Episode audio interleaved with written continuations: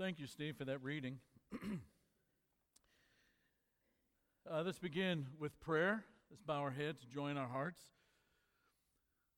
Father, we stand before you this morning, people that are the great recipients of your wonderful and indescribable grace that not only has brought us into your presence, but made us a part of your kingdom and a part of, of your family forever and eternally.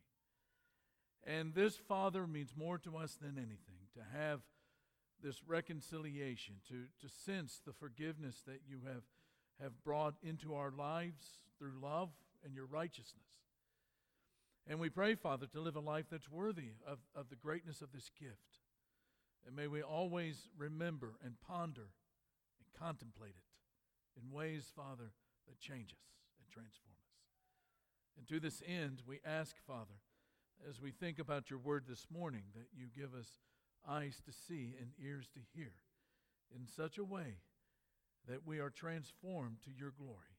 And we pray this in Jesus' name. And everyone said. Next week, as you know, we've been talking about it for uh, several weeks now. Uh, we're going to begin our uh, entire church, all church study of the books of 1st and 2nd Peter, and we're calling that Stand. So today we're finishing uh, our series this morning that we've been calling Reboot. Uh, to reboot a life, as you remember, is to start life again, to start life in a place where it can flourish and it can grow and it can thrive. And the reason we're doing this is basically twofold. The first is this as as disciples of Jesus, the life of a disciple of Jesus is a life of transformation. It's about becoming in the future what you're not in the present. Disciples must be fluent in the language of life transformation, that is, becoming the humans we were always meant to be. But there's a second reason, and equally important reason, and we've been talking about this kind of change in human life.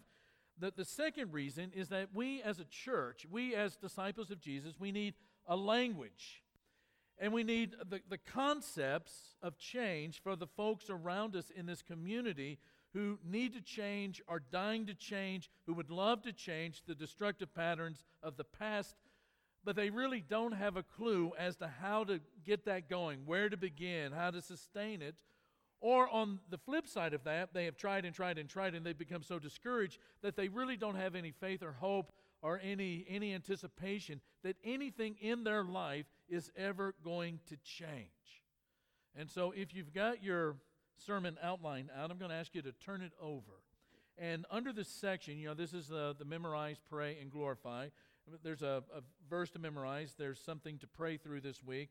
But under the glorify, which is about ways that you can glorify God, minister to other, uh, you know, all kinds of things that you can do to glorify God. On this particular morning, we're asking you to look at this little outline. We're providing you an outline this morning of this sermon series that you can use. You can you can put it in your Bible, put it in your purse, put it in your you know put it in your phone. Take a picture of it, and it's in your photos.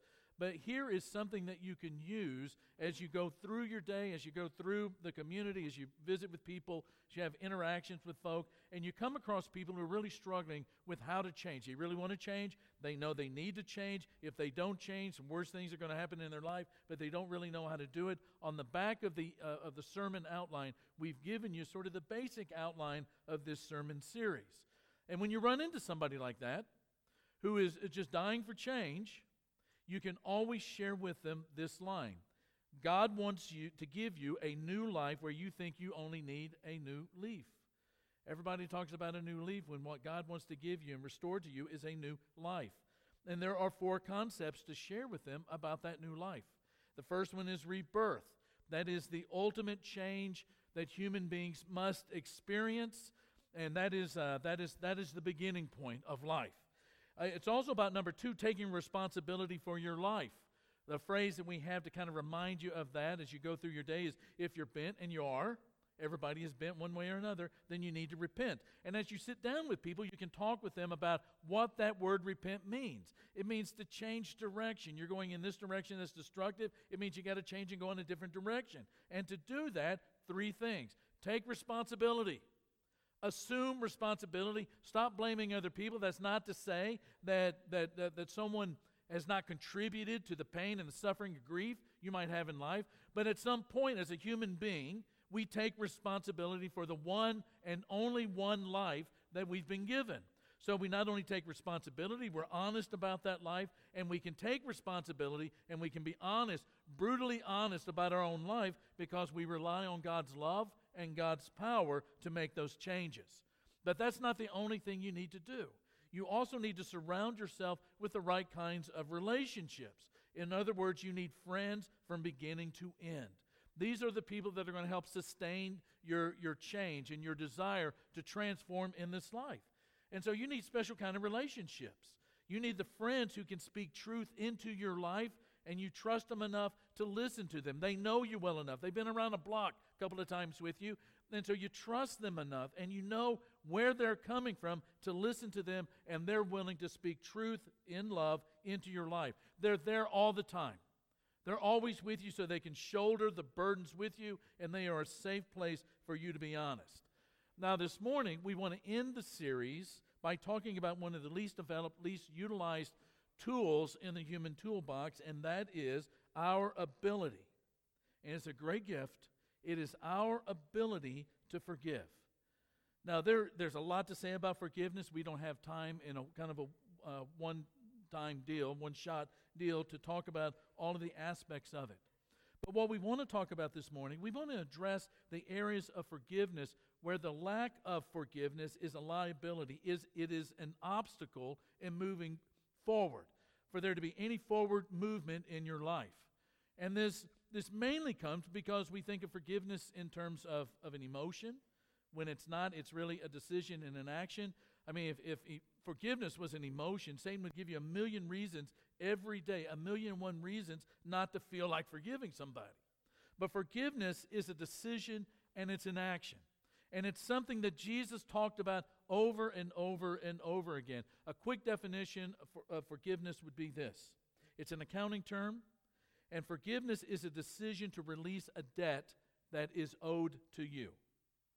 That's a simple definition. Forgiveness is a decision to release, you're letting go of a debt that is owed to you. So, for our purposes this morning, we're going to use this little phrase let go, move on. Let go, move on. Now, before we talk about how, let's talk about why. Why should we forgive somebody? Why should we go through? Forgiveness is hard work. I'll be the first one to admit, to tell you the honest truth is that forgiveness is mind boggling hard to do at times. But the reason that we need to forgive, reason number one, is to stop those, those negative loops that we play over and over and over in our head we all have these loops that we run in our brains, thoughts, thought loops, and some of them are pretty destructive.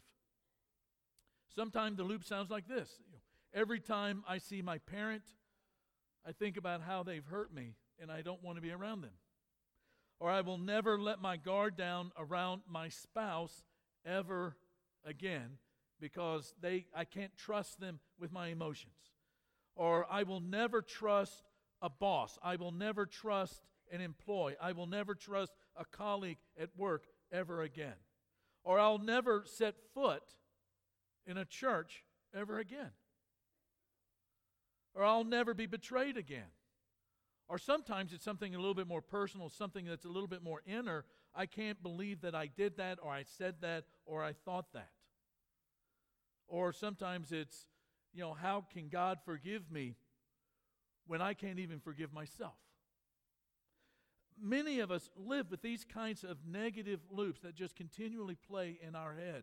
And if they're not playing continually in our head, then they come up at these certain moments where we're at a crossroads or an intersection where a decision has to be made. And it is that negative loop that continually plays in our head that, that keeps us from advancing down the road in the right direction and, and beginning to be transformed and to move past that pain and that grief and that suffering.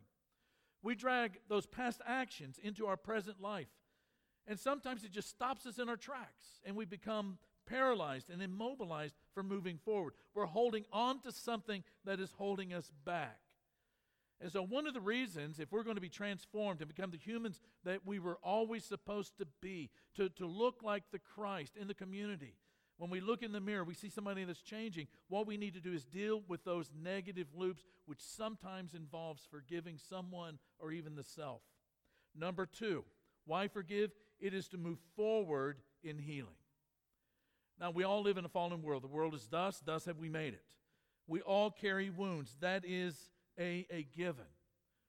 So, what is important is what we do with them. What we do with them is the all important task. Are we going to allow that thing that happened five minutes ago, or five years ago, or 50 years ago, is it going to continually fester in our hearts and our souls, or is it going to heal? Are we going to put ourselves on a trajectory, on a track to heal?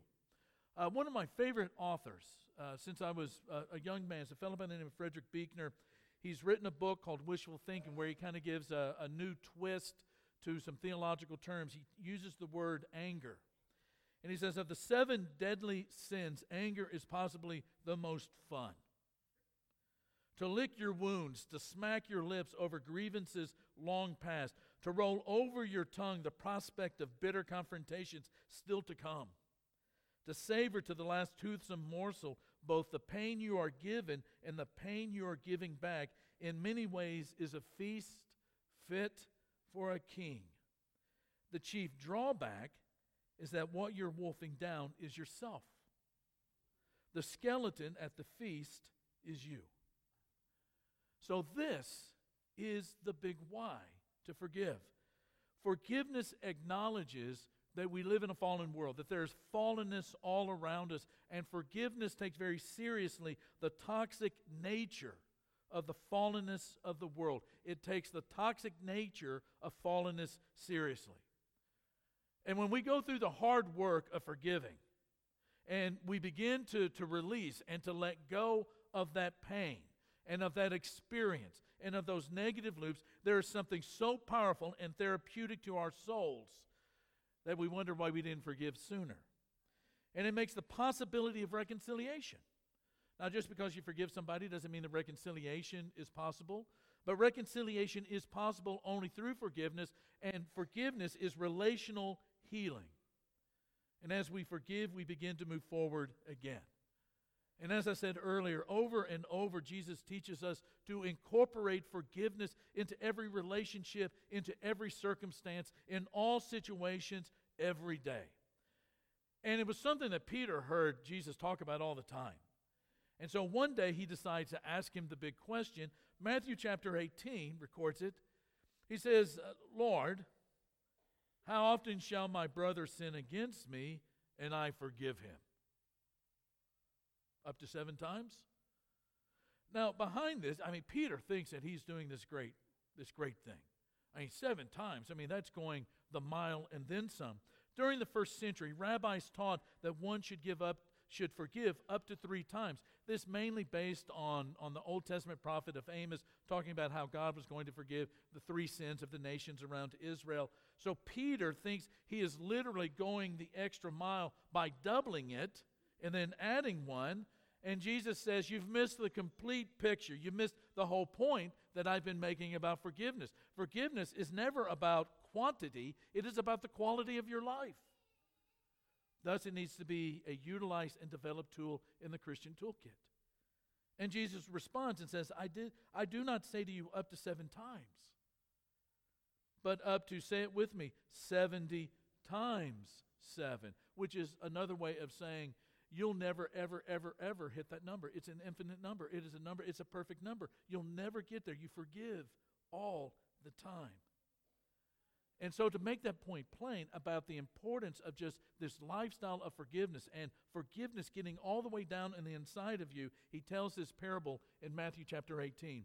I'm, I'm so indebted. I, I heard a sermon by Tim Keller uh, probably eight years ago, somewhere in, in um, uh, eight to seven years ago, and was so indebted on how he pulled out verse 27 and helped me to see for the first time these three actions. And so, Matthew 18, beginning verse 23. The kingdom of heaven is like a king who wanted to settle accounts with his servants.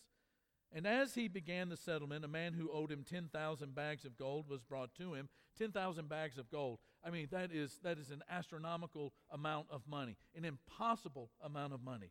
who owed him 10,000 bags of gold was brought to him. And since he was not able to pay, the master ordered that he and his wife and his children and all that he had be sold to repay the debt.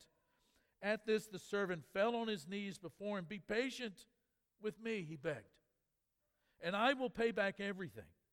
The servant's master took pity on him, canceled the debt, and let him go. But when that servant went out, he found one of his fellow servants who owed him a hundred silver coins. He grabbed him and began to choke him. Pay back what you owe me, he demanded. His fellow servant fell to his knees and begged him, Be patient with me, and I will pay it back. The exact same words. But he refused to have that patience. Instead, he went off and had the man thrown into prison until he could pay the debt. When the other servants saw what had happened, they were outraged and went and told their master everything that had happened. Then the master called the servant in. You wicked servant, he said. I canceled all of that debt of yours because you begged me to. Shouldn't you have had mercy on your fellow servant just as I had on you? In anger, his master handed him over to the jailers to be tortured until he should pay back all he owed. And then here he gives, I think, some of the most frightening teaching. Because the lack of forgiveness, especially in the life of a disciple, has eternal liabilities he says, This is how my heavenly Father will treat each of you unless you forgive your brother or sister from your heart. A, that's a sobering parable. Because we have all been hurt. And we all have found ourselves at that point where we have to literally decide if we are physically, emotionally, intellectually going to forgive someone of this pain that they have caused us. And sometimes that pain is, is the kind of pain that just seems to affect every part of your life, and you can't move forward. And so he gives us three actions here to consider as we move forward in forgiveness. Action number one is to choose compassion. Again, in verse 27, the servant's master took pity on him.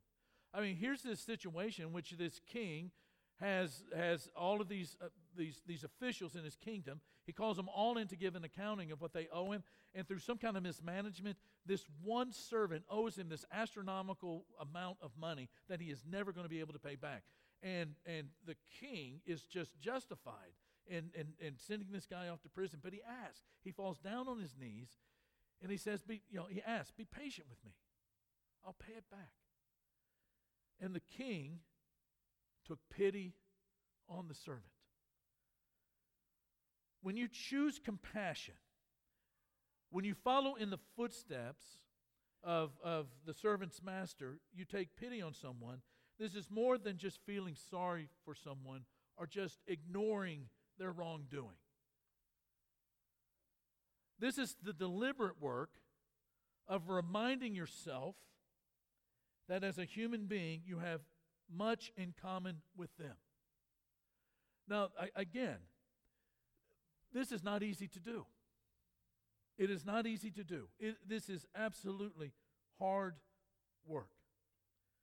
But what you're doing when you take pity on someone is that you are beginning to see that in their humanness and in your humanness, there is some common ground between your life and theirs which is typically the opposite of what we do when someone has wronged us and wronged us in such a way that it really begins to affect uh, a lot of, of, of how we view life and live life and respond to circumstances around us. Probably the greatest writer, the greatest theologian in the area of forgiveness in, in our lifetime, in this present generation, is a Croat by the name of Miroslav Volf. And in his book, Embrace and Exclusions, he says, Forgiveness flounders because I exclude the enemy from the community of humans, even as I exclude myself from the community of sinners. So when you're showing compassion and you're taking pity, you're not excluding the person that has wronged you from the community of humans. You are being reminded that you too have a humanness about you. I'll give you an example. You call up a friend, you ask that friend, you've got, you know, some, some free time that Friday night. You ask your friend to grab some dinner and they say, no, they're busy. You say, okay, no problem. Only to find out, find, uh, find out later That they went out with some other friends and did some other things and they just lied to you. And you feel hurt and you feel rejected and you feel lied to. And in your mind, you say, I hate liars, and that guy is a liar. But then you're caught in a lie. Everybody tells a lie. Why did you lie? Could it be that you're a liar too? Nobody ever says that they were caught in a lie. They, they never give the reason I lied because I'm a liar. Nobody ever says that. But that's the way that we treat people who have wronged us. When we refuse to take compassion, to take pity on them, we begin to move them away from the community of humans and only see them in the community of sinners, which is a community that we've excluded ourselves from.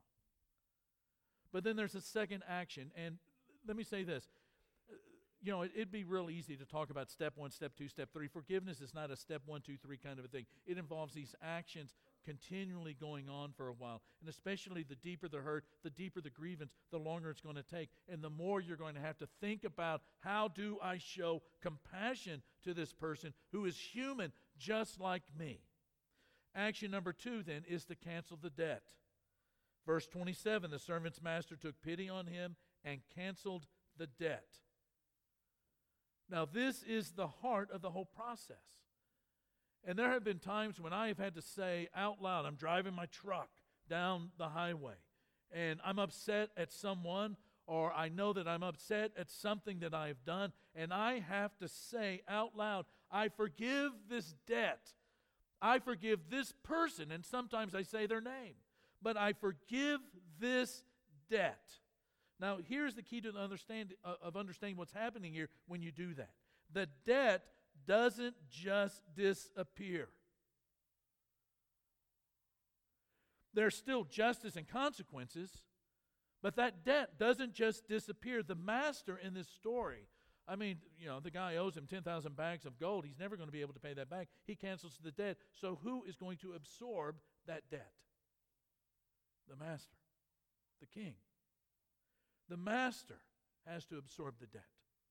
And when we choose to forgive someone, we are choosing to absorb that debt. Someone in the church has gossiped about you and your kids, has said some untrue things, said some untrue things, and has said some mean things about you, has said some mean things about your kids. So, what are you going to do about it? I mean, if you don't do any, I mean, if you just choose to do nothing, what's going to happen? I mean, you're never going to forget that that, that face right there said some mean things about you and said some mean things about your kids. And every time you see that face, can you imagine? I mean, you go to church and you're to worship God, and then you see the face, and you can't worship God because you're thinking about what that person has done to you. It's festering and festering and festering. You know, we live in the 21st century. We don't have paper uh, directories anymore. We have the, the ones that have on our phone, the app. Can you imagine? You're looking up somebody, uh, you know, what is Mark Absher's phone number? And you look it up, and all of a sudden you see the face in that list, that long line of faces, and it makes you mad all over again. It begin. It, you have to ask the question: What are you going to do about the pain? You can gossip right back. You can tell some whoppers about them. You can ruin their reputation. You know, you can say, hey, you know, just between you and me, but I'm really concerned about this person, and I need to ask you what you think about this. And all along, all you're doing is just setting the scales even because you're going to say some rotten stuff about them too. And you'll feel, you'll feel better. I'm not going to lie, you'll feel better for a moment. But you know what that's going to do to you? It is going to bend you in the wrong direction. You can confront them, which, again, speaking the truth in love is a good thing, but you still have to forgive them in order to protect your heart from resentment and bitterness and other damages. And then the third action is to let go. At some point, you have to let go. Again, you've heard me say it already this morning about a jillion times. This is hard. It is difficult and it takes time. And that's why you need friends, and that's why you need to take responsibility. You're relying on God's love and God's power to change, and you've got friends that are encouraging you to do the right thing. But at some point, you have to let go. Verse 27 The servant's master took pity on him, canceled the debt, and let him go. What that means is that in your mind's eye, in your imagination, you are beginning to release your grip from around their throat and starting to let them go. Did I say that forgiveness is extremely difficult? I mean, you, you know what happens if you don't forgive? Is you go through life with, with, with a, a gallery of faces you want to punch. And then when you find yourself in a situation where the, the requisite transformations of self control, um, the fruit of the Spirit, you know, um, kindness and gentleness and love are not there. But instead is the violence of the soul. You know, sometimes we don't want to do it because we think it's dumbing down the offense. We don't want to forgive somebody because we think, well, to forgive them really means that it wasn't that big of deal, big a deal. When you know in your heart it was because your heart is breaking. To forgive somebody does the opposite. To forgive someone is not dumbing it down. It does not do that. To forgive someone is to take seriously the offense and how you have been wrong and how there is a debt now that exists between you and that person. Or we think that they're getting away with something. Forgiving someone is not the same thing as injustice. Forgiving someone is a, a is a, a, relational exercise between you and a person. It doesn't mean forgiveness does not negate the need for justice or the consequences of their actions. But it means that you are you're allowing God to be the judge. Judgment and vengeance is God's work. Our work is to take care of our heart. And number three, we think that in reality, reality we're saying, okay, this is, this is no big deal. When all of our innards are saying, this is huge. And all we're doing is lying to the people around us, and we're trying to put on a, this nice facade, this nice face, this sunny face, when inside of us, we are just dying a thousand deaths. And we can't move on. We can't move on until there's something that happens inside of us that is willing to say, I, I let go. To forgive is to take the pain seriously, it is to let go. However long it takes to get there in order to move on, to let go and to move on. Learning how to forgive is learning how to live as a new creation. Now, have I said this before? Forgiveness is difficult. Somebody's listening.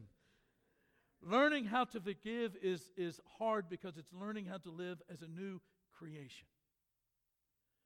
None of us would be here today if, if, if Jesus had not chosen compassion and if Jesus had not chosen pity and not account, counting equality with God something to be grasped and in the incarnation became like us. And then on the cross, he canceled our debt. In Colossians 2, when you were dead in your sins, what does dead in your sins mean? It means you are not alive.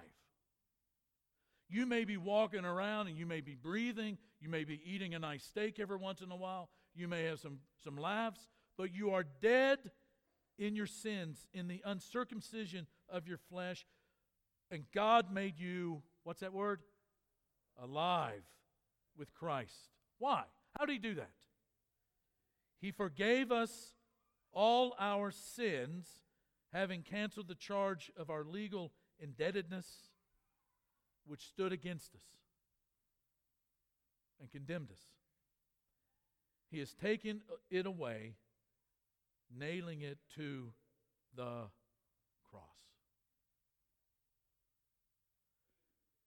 and has let us go. You know, there's something uh, there's, there's, I think there's a telltale sign of maturity in a, in a disciple of Jesus.